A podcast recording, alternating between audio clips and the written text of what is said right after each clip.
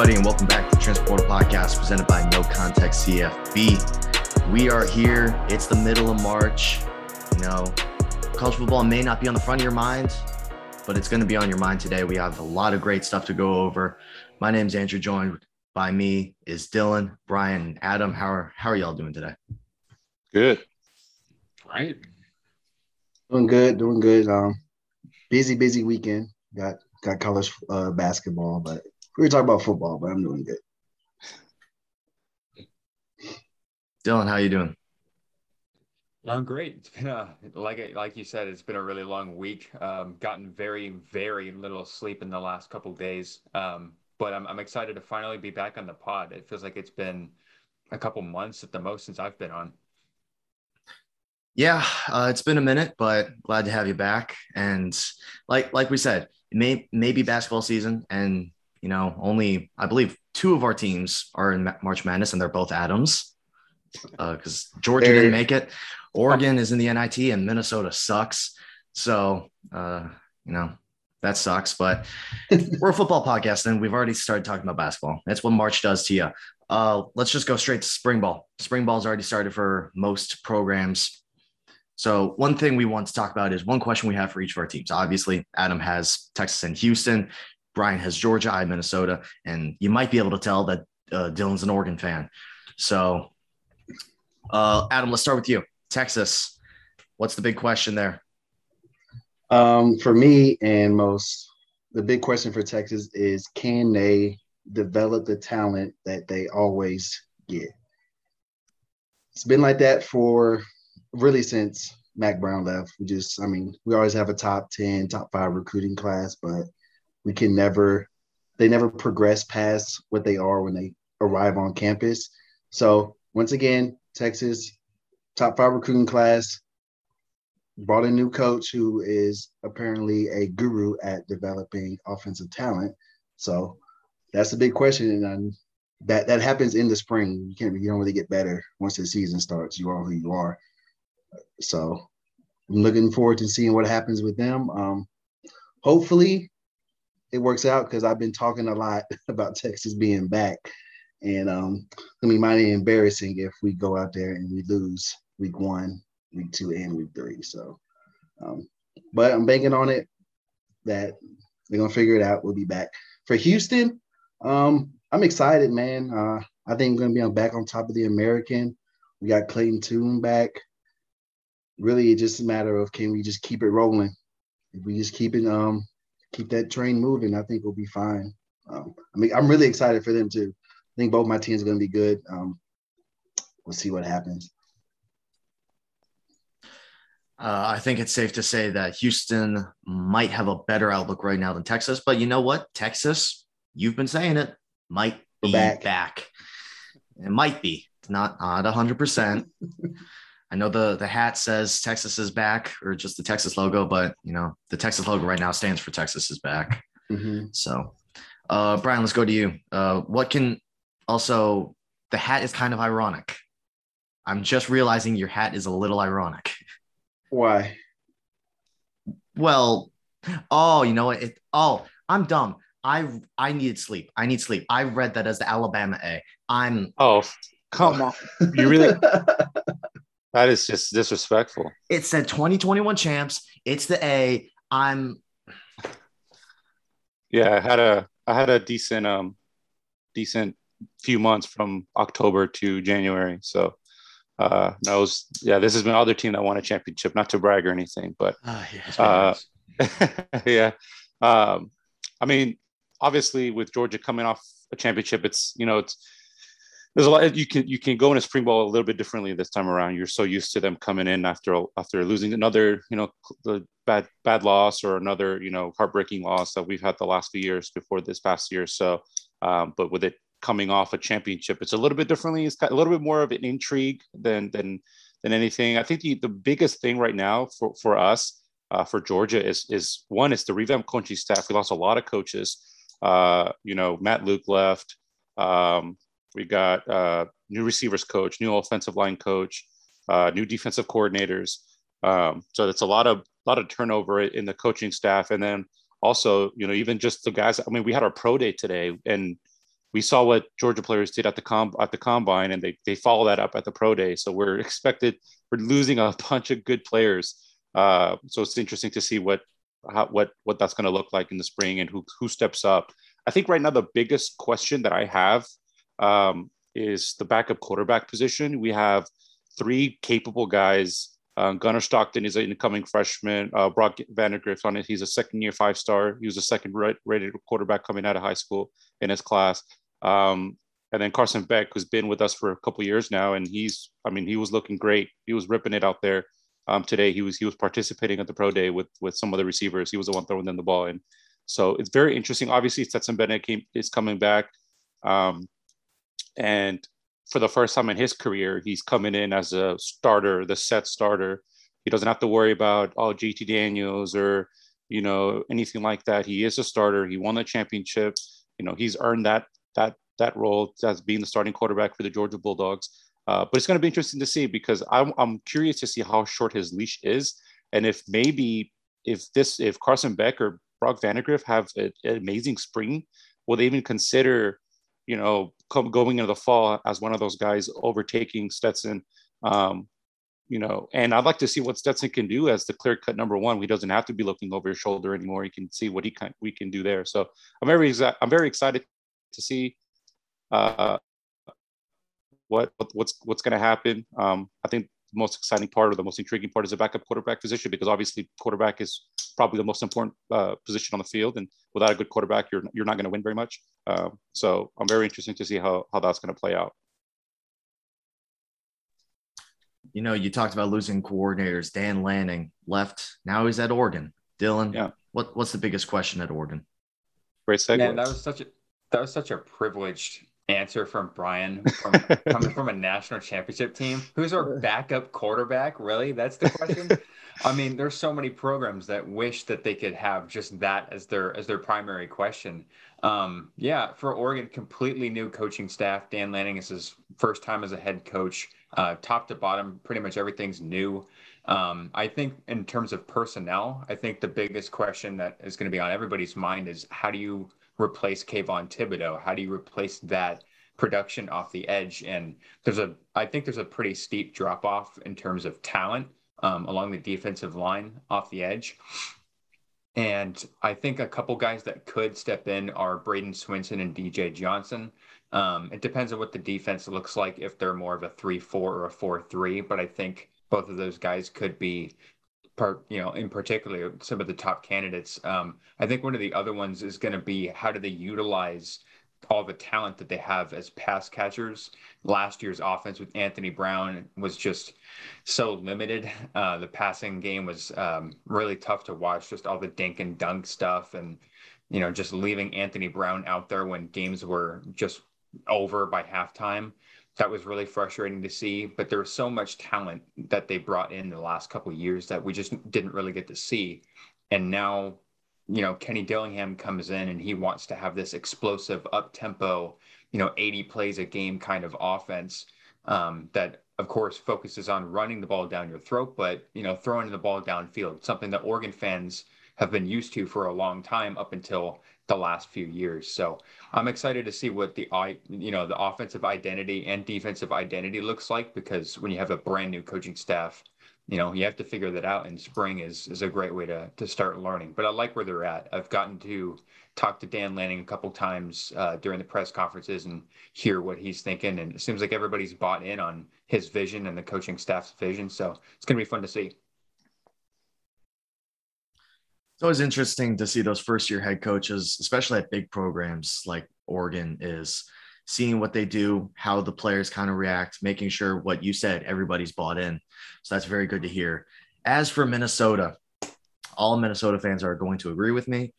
Can Kirk Ciarrocca bring back that offense? Because that offense last year made me want to puke made me want to gouge my eyes out. It made me want to not watch football. It was almost as bad as Iowa's Iowa's offense. Not as bad because that's not possible, but what Mike Sanford Jr. did to that offense was uh, this is going to sound kind of disrespectful, disgraceful. It was disgusting. It was awful. Tanner Morgan was one of the most, if not the most efficient quarterback in 2019 after 2020 being a year we don't talk about anymore. He didn't look good. He didn't look good at all. He was not efficient at all. He was throwing bad interceptions, making bad decisions. Now, yes, he did lose talent. He lost Tyler, Tyler Johnson, Rashad Bateman. He lost Mo Ibrahim this year. And he's going to lose Ko Kieft, who was a very good blocking tight end. I want to see what uh, Kirk's got for this offense. Can he bring back 2019? No, that's not possible because we don't have the playmakers at wide receiver. Yes, Chris Bell is very good. Dylan Wright's very good. Uh, Mike Brown Stevens, he's a good deep threat occasionally, but I want something consistent. I don't need it to be something great. I need it to be consistent because that defense is going to play well because we have one of the best defensive coordinators in the country in Joe Rossi, who, by the way, I'm shocked he didn't get a different job. Being the defensive coordinator at Minnesota isn't the most highly touted job, but he was getting offers from not offers, but he was getting looks from Notre Dame, I think. And the fact that he didn't get that job just shows that Notre Dame made a massive mistake because he's an amazing coordinator. So if Kirk can revitalize that offense, I truly think Minnesota is going to be one of the best teams in the Big Ten. Are they going to be Ohio State? No, it's not possible because Ohio State gets everybody. But in a year where Wisconsin has troubles at quarterback, Iowa puke, uh, the rest of the Big Ten West is kind of just not good. Then you got the Big Ten East, which, you know, Michigan, Ohio State, they're always going to have more talent because it's a bigger program. But this could really be a year where Minnesota can step up and say, hey, you know what? We're going to Indianapolis. We can take control as long as they have that offense that can take those games against bad teams. Remember, two of their losses last year Bowling Green, they scored, I want to say 10 points. Illinois, they scored, I want to say six points. They they only gave up 14 points in both those games, if I'm remembering correctly. They scored two touchdowns. Minimum that game goes to overtime against Illinois and Bowling Green. Now, long term, Bowling Green loss means nothing. Illinois loss means something. You score two touchdowns against Illinois. Illinois, Illa freaking Noy. They need to do that this year so they can take the control of the Big Ten West. So I realize I went on a bit of a tangent, but uh, biggest question is can that offense become something? Uh, next up, released on T Portal CFB Twitter, which you should be following. Uh, we released a bracket because what else do you do in March? You know, you fill out your college basketball brackets, then you look on Twitter and find the college football related brackets because everybody releases them because it's good content. We're going to talk about our bracket, most electric players in college football history. We're going to go side by side in both divisions or both regions, 16 a pop, so it's 32 total. And we're going to be giving our opinions on the matchups. Now, some some of them they're going to be kind of lopsided because it's a 116. The 16 doesn't usually win unless you're playing Virginia and your UMBC. Uh, so let's let's start off in the first region on the left side. We got number one seed Reggie Bush, obviously explosive player, should have a Heisman, going up against Saquon Barkley. You know, a little bit more recent, still a heck of a player, made some amazing plays for Penn State. Anybody want to say Saquon, or are we just going to kind of keep this short and say it's tough to beat Reggie Bush? It's got to be Reggie. Yeah, give me Reggie all day. Yeah. I love Saquon, but I mean, it's Reggie Bush. yeah. What can you do? Saquon was so fun to watch, but Reggie Bush, he he was just electrifying. So we'll move him on. Eight nine matchup: Steve McNair, Steve McNair versus Rocket Ismail. What do we got? What what are we thinking? This one's tight. I'm gonna lean towards McNair, but I mean, I wouldn't go against putting Rocket ahead, moving him on. It's close though for me. Yeah, when we first had this bracket, we actually didn't have Steve McNair. Um, and that was, I, I couldn't believe that. When I was starting to think of some players, I, my mind just went to Steve McNair. Like, how did we forget Steve McNair? And uh, honestly, I think you could make the argument he could be a higher seed than an eight because this is an eight nine. McNair being eight, Ismail being nine. Um, I'd I'd probably lean McNair as well. Yeah, I think I would personally agree. I mean, I never got to watch either of them live. So, uh, Brian, do you have anything, anything to add, or are we gonna move McNair on? You're muted. You're muted, Brian. You're muted in disc in Zoom. Sorry, uh, my dog was barking, so I had to mute myself. Uh, yeah, no, I think uh, I think um, I am going to go with Steve McNair, but it is very close. Uh, you know, Rocket Ismail, the what obviously as a kick returner and a wide receiver, you can make very very explosive explosive plays um, out of those positions. So, um, but yeah, Steve McNair, he's he's just that dude, man. So give me Steve McNair. McNair moves on to the second round. Next up, this is a this is a tough one. Michael Vick is a five seed, but he's got a very tough matchup at the 12 seed. It's Adrian Peterson. First thoughts on this possible upset? Yeah, whoever set this up was, was looking for a 5 12 upset, I feel like. it's one of those you're damn, you're classic. Damn right about that. I'm still gonna take Michael Vick. Only I'm a little biased because I saw Adrian Peterson run all over my Longhorns for too long. But Michael Vick, I mean, I also really loved him in the NFL as well. I'm gonna, I'm gonna take Michael Vick, but I mean Adrian Peterson, man, he was amazing.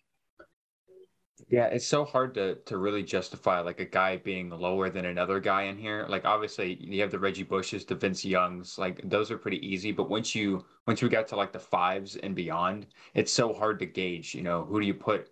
Who's more um, you know, electric than the other guy. Um, and so I, I, feel like people were bound to be upset. And Adrian Peterson being a 12, um, that didn't really, sit, you know, sit right with me either. But I, I always go with the 12s over fives. And um, in my brackets, I always make sure to have at least one because those always seem to hit.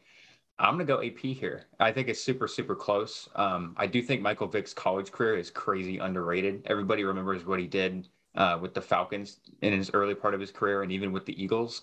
Um, but I'm going to go AP. Brian, do you want to add on to this? Yeah, it, it is hard. You know, I like, I kind of want to lean with AP because I actually saw him play. So that he's, you know, I can, I can relate to him more because I, I saw what he did. I saw, you know, what he did on the field um, more recently. You know, I was, I was able to remember that. But you know, kind of diving into Michael Vick, um, I saw his uh, his my football life and just what he did at Virginia Tech. He basically transcended the quarterback position, and he the way he what he did, you know, no, you didn't really see that before. Uh, a quarterback with a with a with a huge arm and could you know juke everybody out. So um, I, am gonna lean with with Michael Vick because I just think that he changed the quarterback position um, both in college and in the NFL. Um, and he took that Virginia Tech team to a, to a national championship, you know, his as, as a freshman. So um, I think it was it was his freshman year, I think. Um, so yeah, I'm definitely gonna go.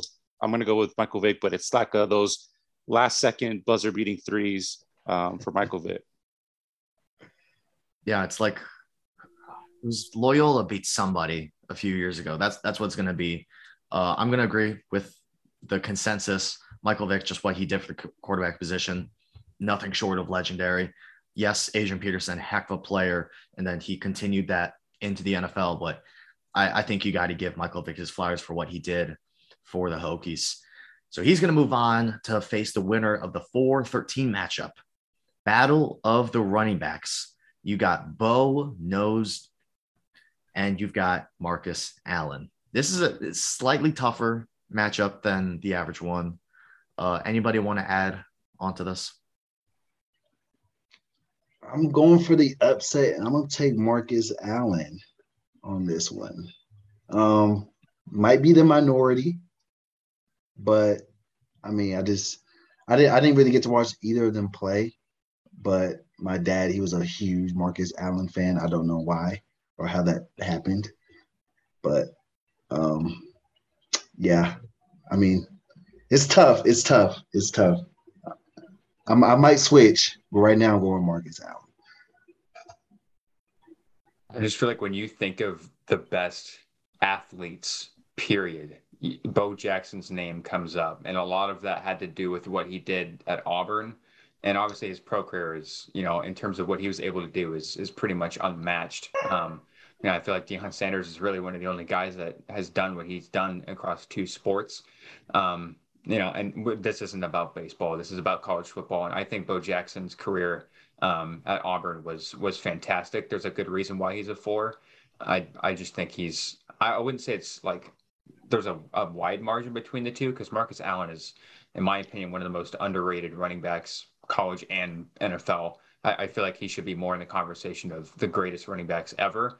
But I think in terms of college, I would go with Bo Jackson. That dude was, in my opinion, the definition of electric.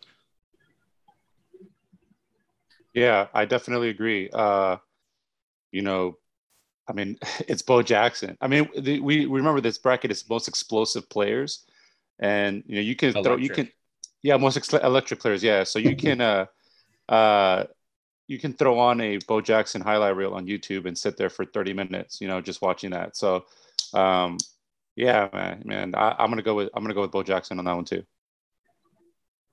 Mark Allen was never the star of Tecmo Bowl. Bo Jackson moves on. Uh, next up, this is a very good matchup in my opinion. Yes. Six seed Tavon Austin versus 11 seed Justin Blackmon. I want to start this one off because I think this is an upset. I think Justin Blackmon, my gosh, he was so fun to watch at Okie State. Yes, Tavon Austin has legendary YouTube videos of him just being so, so good at West Virginia. But I think what Blackmon did was better as a just receiver, and Austin was better returning speed. I think Blackmon was the more complete player. Obviously, neither of them really panned in the NFL, but this is most electric place in college football history. I'm going with the upset, Justin Blackmon. I think what you just said kind of justifies Tavon Austin now, because this isn't necessarily a, a conversation for like the most complete. I think when you think of electricity, you think of speed and just flashy highlights and, you know, just excitement, creating a buzz. And I feel like Tavon Austin in recent memory would be, if this was like the last, you know, 10, 12 years, I think he'd be a one or two seed up there with like De'Anthony Thomas and, um, you know, Lamar Jackson. I, I'm taking Tavon Austin. I honestly I watched both of them, but I think this one isn't as close as you make it seem to be.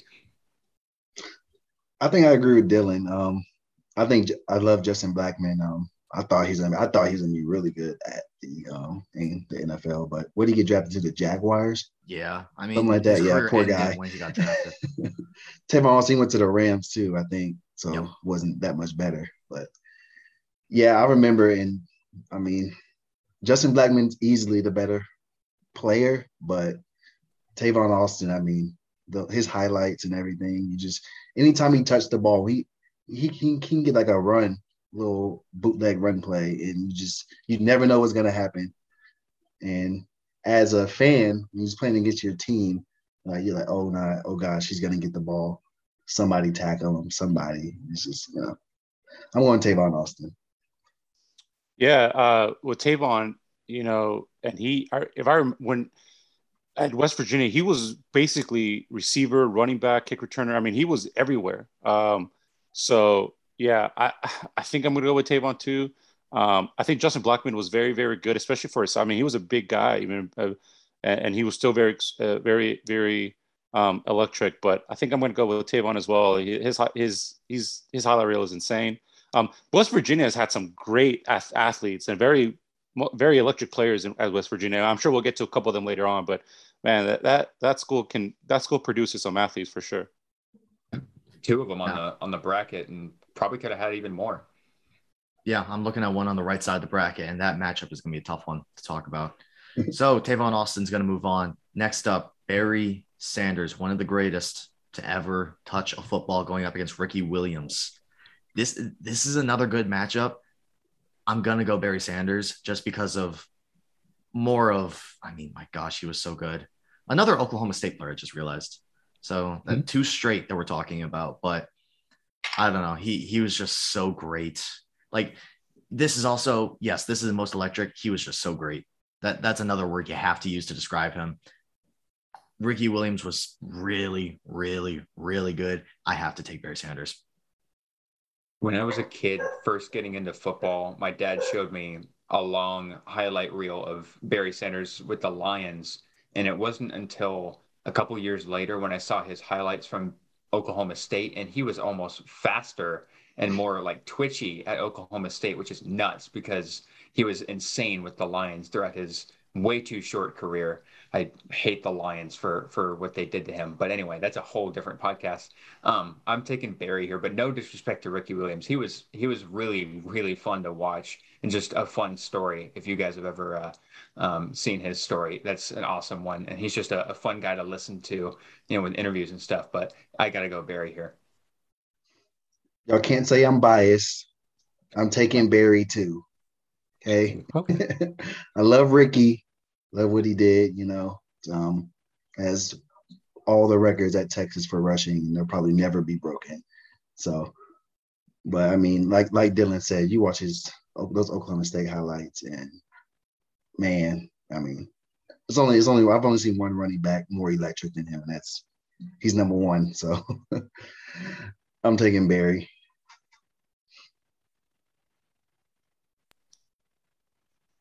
Yeah, give me Barry. Um, I agree. Uh, I mean, Ricky Williams was was very very good, um, and he's you know just I, I, did I do I did I do know what you're talking about, Dylan. His his thirty for thirty was was incredible. Um, you know his whole story and everything. But I mean, Barry Sanders, you know, he's Barry Sanders. You know, there's really not much else to say. Not much else to say. He's going to move on to. Is this the Sweet 16? Actually, yeah, it is the Sweet 16. Yep. Is it? Yeah. Okay, yeah. So Yeah. they're all moving on to Sweet 16 because we're already at 32 teams. Next matchup. I'm going to let Dylan go first on this one because it involves his guy, Marcus Mariota from Oregon, and a very good 10 seed, Ed Reed. Yeah, I, I'm really happy that we had an offensive player versus a defensive player. I feel like we didn't get enough of those matchups in this bracket. Um, I wanted to make sure we got some defensive players too. Wanted to show them some respect. Um, if you're watching this YouTube, you already know I'm going with because I'm wearing Oregon gear. If you're listening on the podcast, Marcus Mariota is the reason why I'm a college football fan. He's the reason why I'm even sitting here. Um, you know, that it's an easy answer for me. I hate that he's a seven seed. I think he should be higher, but um, I mean, what he did at Oregon just, um, I mean, they were really special before that. The national championship year, um, you know, a few years before he really took off. Um, and then that 2014 season, that Heisman season was just, I, I think the only college football season I've watched personally that was better and more, I, I wouldn't say electrifying, but um, the one that was better was Joe Burrow. I think more electrifying, I'd probably say Lamar was the only one. Um, but Mariota, easy. Yeah, I mean, Dylan, I agree. Marcus Mariota actually, he's my top three favorite college players of all time. Like, um, I, I love them so much. I'm a big Texas guy. Marcus Mariota was my screensaver for a long time on my phone. Like, I love watching him play. I remember he came in as a freshman. Um, not a freshman. Did he play his freshman year? I think your freshman year. freshman freshman year, I remember watching them play. They said this kid from you know, Hawaii runs a four four. Like there's no way, and then he just took off. Man, big, big- a lot of people love Oregon and Texas as well for some reason. Um, but yeah, I love Marcus Mariota. There's no way he's getting bounced in the first round in my watch. If I have anything to say about it. I'll- Yeah. I, I, you go, bro. Go ahead. No, go ahead, Andrew. I almost want to play devil's advocate just because I loved those Miami teams from the early 2000s. I am going to say Marcus Mariota, but Ed Reed, I feel like he kind of got disrespected with the 10 seed. I, I think he needs to be I a little bit agree. higher. And we're going to see one of his teammates coming up soon. Same position group, by the way. So little hunt, little hint. Uh, no, yeah, I, agree- I agree with you 100%. I think Ed Reed is a little bit, you know, underrated. I think he should be a higher seed as well. It kind of sucks that he got put up against Marcus Mariota because it's, you know, when you compare the two, I don't think it's that close. Um, Marcus Mariota, he, you know, kind of followed along the lines. The, those, you know, the, the late, the er- 2010 quarterbacks were incredible. Um, you know, with Jameis Winston and, and Marcus Mariota and uh, Joe Burrow, and you know, they we had some really good quarterback play in the 2010s. Um, so yeah, but give me a uh, give me Mariota t- as well. In fact, Jameis Winston's only a loss in college was to Marcus Mariota by 39 points. So just put that out there. So uh, we're going to rule that three and a half to half because I'm going to give a half point to Ed Reed. Uh, Mariota moves on. Next up, 215 matchup. Another another player I think kind of got disrespected. 15 seed CMC Christian Mhm. McCaffrey going up against Vince Young. I mean, Is there going to be any debate, really? no, none here. No, yeah, I don't think I, so. I know there's none from you, Adam. I mean, McCaffrey 15 is disrespectful, but it, it's tough when there's so many electric players. So I, I think this is just a consensus. Vince Young moves on. Now to the right side of the bracket, we're going to start with the 116. Desmond Howard, obviously. Oh my gosh, he was fun to watch at Michigan. Going up against Colt Brennan from Hawaii. Colt Brennan was amazing. I don't think you can beat Desmond Howard. At least right here. I, I don't think it's possible. No. No. Yeah, No. I agree. Yeah, that, that's that's an easy one for Desmond Howard. Next up, the the matchup I've been kind of hinting at: Pat White, Sean Taylor, fight. Uh, Pat White is the probably the only non-Georgia player that I ever enjoyed playing with in NCAA football video games. Um, he was just so much fun to play with, so fast.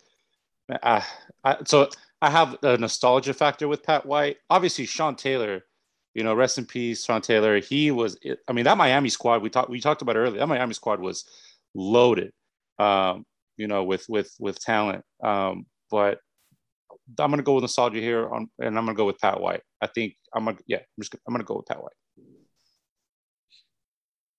I'm gonna go with Sean Taylor because I mean I was electric. When I think of electric, I think of hard hitting, you know, Showtime, and that that was Miami. That was Sean Taylor. He he was that guy. When you got hit by him, you, it felt like you got shocked by electricity, like you were paralyzed. So, I mean, and and, and I loved him too. I'm kind of biased, but I had to go with Sean Taylor. Do you imagine lining up as a wide receiver or a tight end and having Ed Reed and Sean Taylor in the same secondary? Like two of the hardest hitting, just running out of bounds.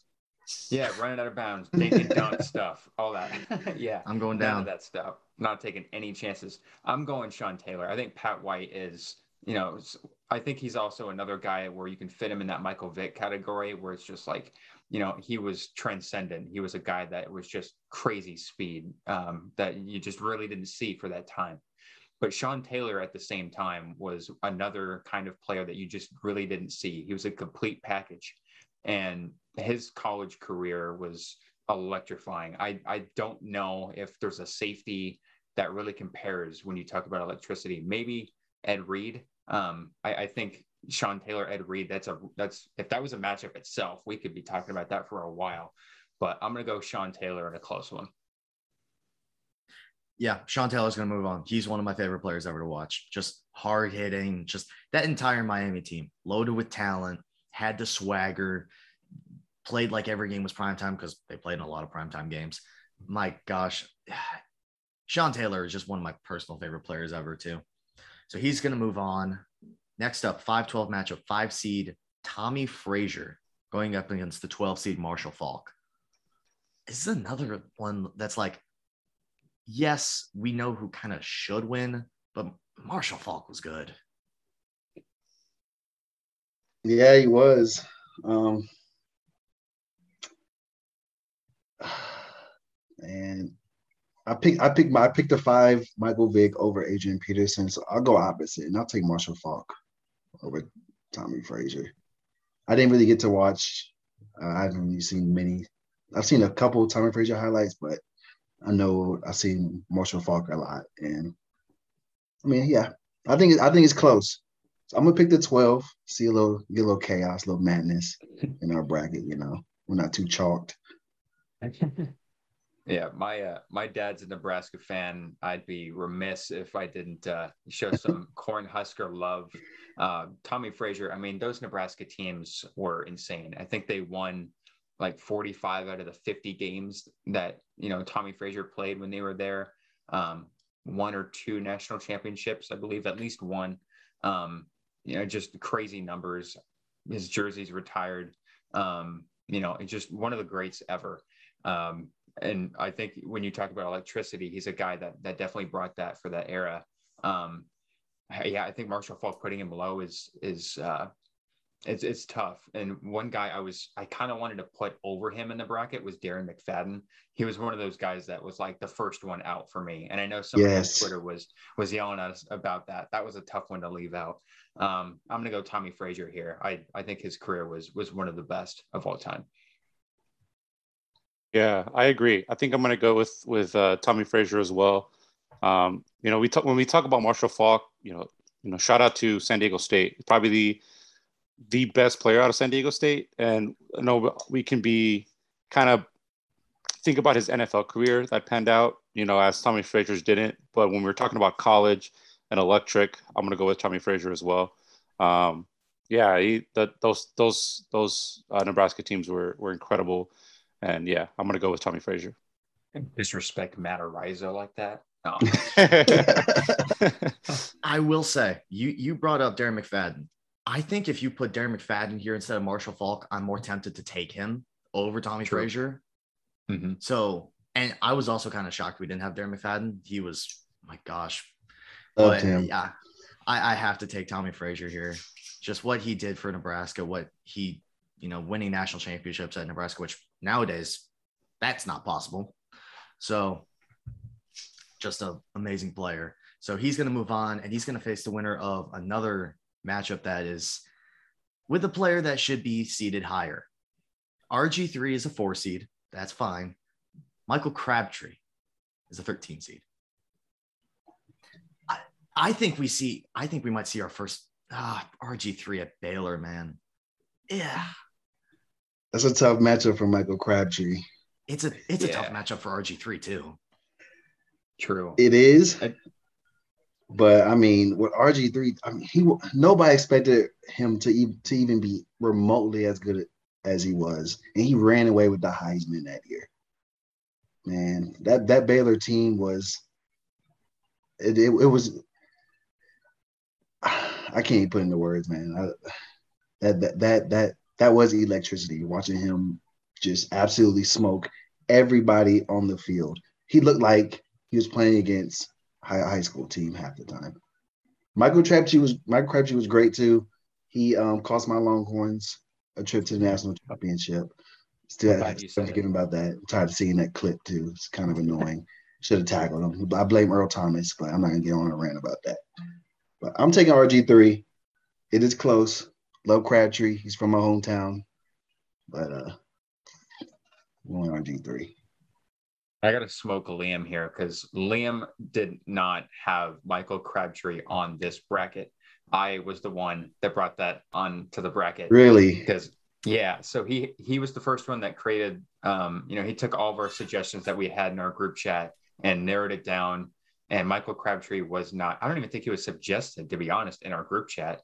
Um, so that's that's another fault of ours. But yeah, the 13 seed, I think he got disrespected. I'd probably put him no lower than 10, to be honest with you.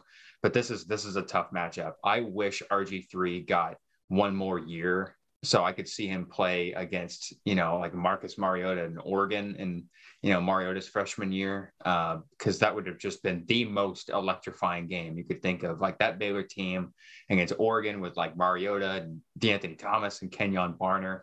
Like that would have just been, and the uniforms would have been nuts. Like that, that's just, that's just one of my dream matchups. Um, but RG3, man, I, it, it's honestly close to me because Crabtree's career at Texas Tech and just that freshman year he had, I don't think any receiver in the FBS has had a better freshman year than that as a receiver. But RG, I, I got to go RG3. Yeah, when I look at back at, at Michael Crabtree, that the one play against Texas, you know, is probably one of the most iconic calls uh, with with Brent Musburger and and you know that that one play that one play kind of really you know put I want to say put Crabtree on the map, but kind of elevated his his his status. Um, but when you look at the whole career as a whole, I mean, Robert Griffin III was oh, man, he was with him and, and Josh Gordon and, and, that that was you could like back back to what I said earlier is you could throw on an RG3 highlight tape and you know be mesmerized for for 30 minutes. You know, it, it was it was I'm gonna go with RG3. So RG3 is moving on, but I'm taking Crabtree. Uh, I'm going with the upset. When you think of great college football wide receivers, he's one of, if not the first name you think of. uh, what he did at Texas Tech was unmatched. Next up, my gosh, these matchups: Charles Woodson, Randy Moss. Now, imagine if they played in college. Imagine if they played against each other. Oh my gosh. Oh, it might be a fight. I, I want to start with this one just because one of these players is probably my personal favorite defensive back ever, Charles Woodson. I Charles Woodson won the Heisman as a defensive player. I, I feel like that should just move him on right there. like when you think of defensive Heisman's in the last 20 years, you don't think of anything. You think of, oh, if I had another 10 years, I get Charles Woodson. What he did as a defensive player, nobody can match. Nobody can match ever. I mean, if we're going back another 50 years, probably can add defensive players, but Woodson, that, that's my vote. Yeah, Randy Moss is my favorite NFL player of all time. I had three Randy Moss jerseys in my closet right now. One's on the Raiders, not proud about that one. But this is college, and like Andrew said, I mean, I don't think it's close. It has to be Charles Woodson. Yeah, yeah, no, I I, I agree 100. percent Charles Woodson, you know, he was just electric, um, and he like, and he also didn't just do. I mean, he he returned kicks.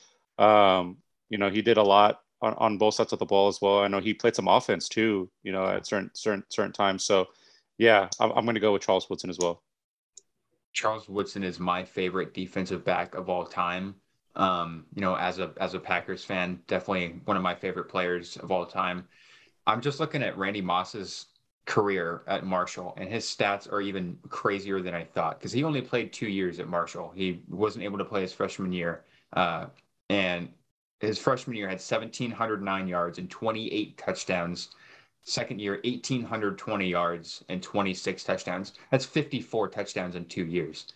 Like that's that's absolutely mind-boggling and nuts. But Charles Woodson just, I think it just defined greatness as a defensive player and as a, a defensive back. He just kind of set the the standard for what greatness looks like as a as a defensive player in college football. Um, and the electricity factor is definitely there as well. So I think this one's close, but I'm going to go Charles Woodson. I think he's also got one of the most iconic college football pictures with him having the rose in his mouth. So I think mm. you, you, have to ha- kind of add that into the equation. Next up, this is a 314 matchup that's kind of interesting. Johnny Manziel, Johnny Money, Percy Harvin. Adam, do you want to start since it's A and M? Yeah, Johnny Manziel's easily the only A and M player I've ever liked. I mean, I, I, tried to hate him when he first came up. I was like, he's not even that good, you know. He just closes his eyes and throwing the ball up to Mike Evans, blah blah blah.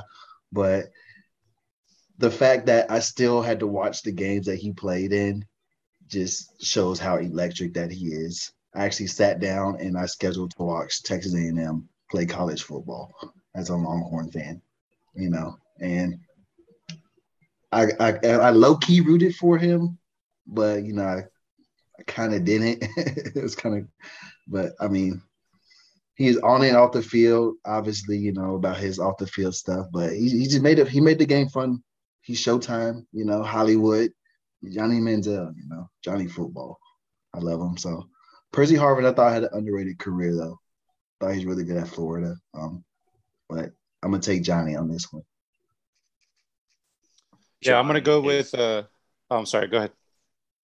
Sorry. Uh, yeah, I'm going Johnny. I don't think it's really that close. Um, I am not really an SEC proponent. Like I, I watch the games, but like I'm not a guy who's screaming in, into the clouds like, "Yo, you got to watch SEC. It's the best conference." Blah blah blah. Like, but Johnny Manziel made me tune in every single Saturday to watch Texas A&M.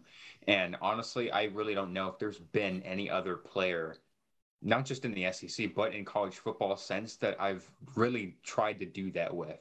Uh, like his career was just unbelievable. Every game was must watch. I remember, I think it was the Belk Bowl against Duke. and he just put on a show that game. That was so much fun to watch. Not to mention the Alabama game. Um, yeah, his career was just so much fun. I got to go, Johnny. Yeah, uh, I, am glad you mentioned the Belk Bowl. I was just going to say that too. That comeback against Duke was in, was incredible. Um, I wish he played more. I mean, we only saw him for two seasons, and then one of the seasons he was suspended, I think, for a couple of games. Um, so I wish we saw more of Johnny. But yeah, I mean, that play against Alabama with with when he we got tangled up and he fumbled, and he, I mean, that was just that was just incredible. Um, he kind of elevated him to to that status as well, kind of like Crabtree touchdown did, but he kind of sustained it, I think, a little bit longer. So I think I'm going to go Johnny Manziel. It's unfortunate that he didn't pan out, but yeah, Johnny Football is a. Um, we'll, we'll, we'll remember Johnny Football for a long time. I think Johnny Football kind of, and it, exactly that. How many players in the last 10, 15 years do you not call them by their name? You call Johnny Manziel Johnny Football, Money Manziel, the Money Man. Like, he's one of the only players that everybody knows when you're talking about Johnny Football, you're talking about Johnny Manziel. When you're talking Money Manziel, it's Johnny Manziel. He he was so electric that he created a brand for himself when you weren't even allowed to have a brand for yourself in in the NCAA. So I think that kind of moves him on just right there. Uh, Imagine the NIL money he would get if he was. Uh, oh my he god, could. kill it. Would have been stupid. yeah. I mean, he might be the richest player in football. Yeah. I don't know, but next up, so we're gonna have Manziel move on. Deion Sanders. You know, Florida State fans may not be super fond of him right now, but they were definitely fond of him when he was playing. Going up against De'Anthony Thomas. I'll, I'll let Dylan start with this one because De'Anthony Thomas, Oregon. Yeah, this is a hard one. This is a really, really hard one. I mean, De'Anthony Thomas is his highlight reel is nuts. It's so crazy. Um, I wish he would have came back for that 2013 year because I, I, definitely think he should have. I think he would have been a lot higher of a draft pick if he stayed.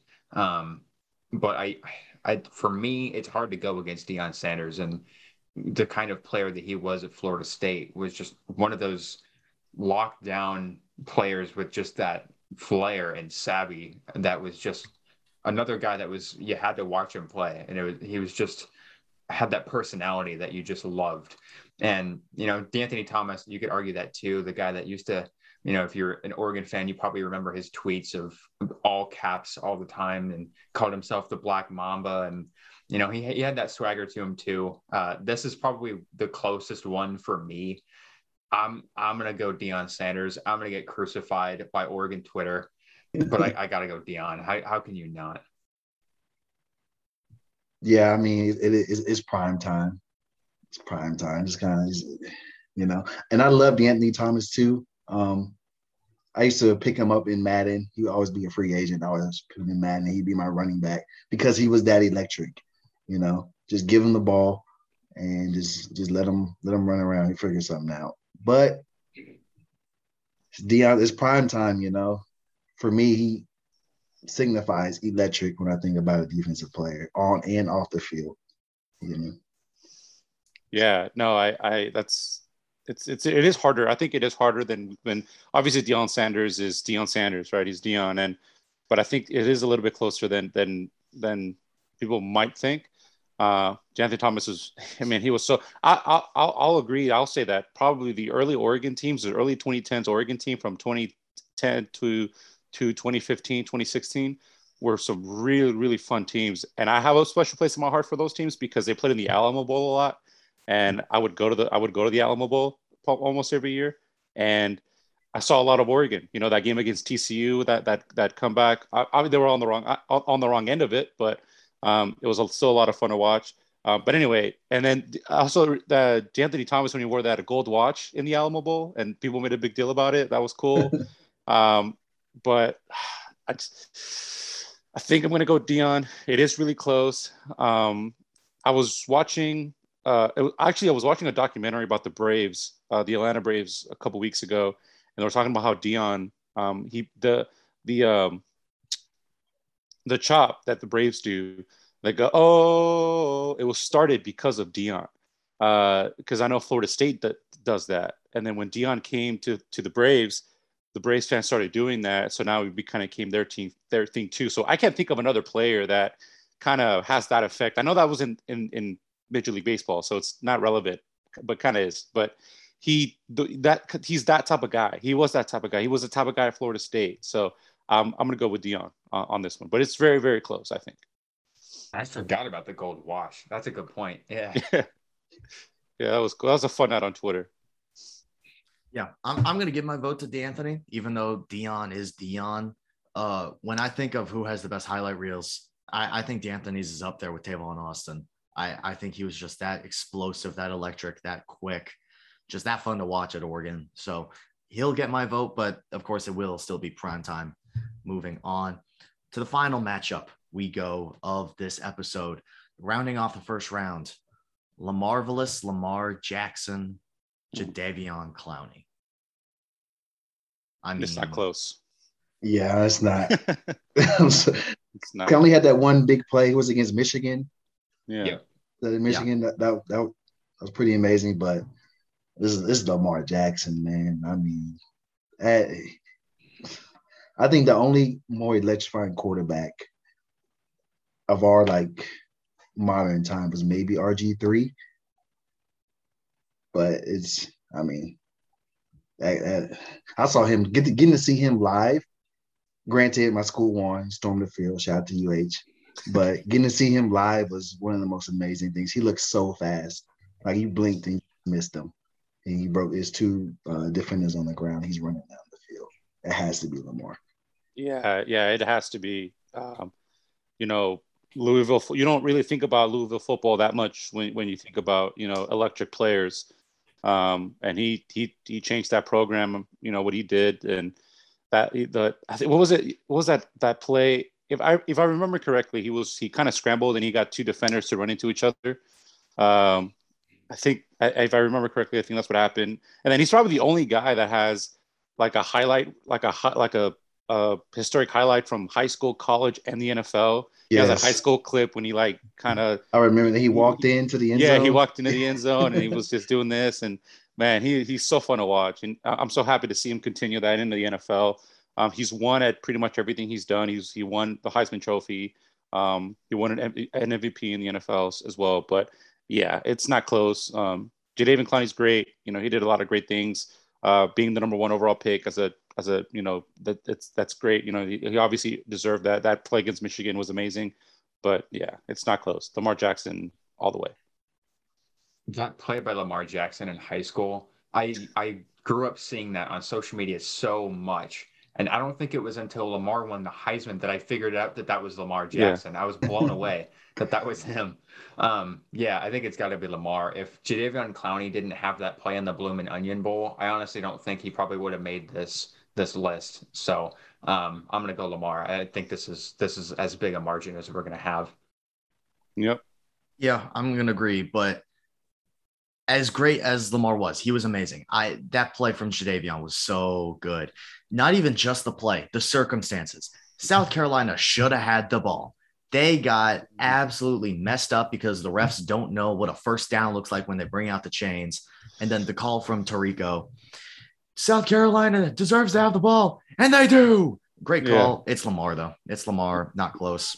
I mean, yeah, you you talked about Adam. He's one of those guys with RG three, just the way they transcended the position and how you play quarterback. You, you have to move him on. J- Jadeveon Clowney, electric player.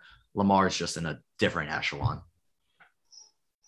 So, I think that is going to end us off. We're just going to do the one rounds today. Uh, appreciate everybody for watching. Make sure to follow T Portal CFB on Twitter so you can get the full bracket. Make your own. Send it to us uh, and we'll tell you how it's probably better than ours. Uh, make sure to follow all of our Twitters. Make sure to follow, you know, whatever platform you're listening on, watching on YouTube, Spotify, Apple Music. Like, subscribe, comment, do all that stuff. You know what to do. Appreciate everyone for watching. Have a great day.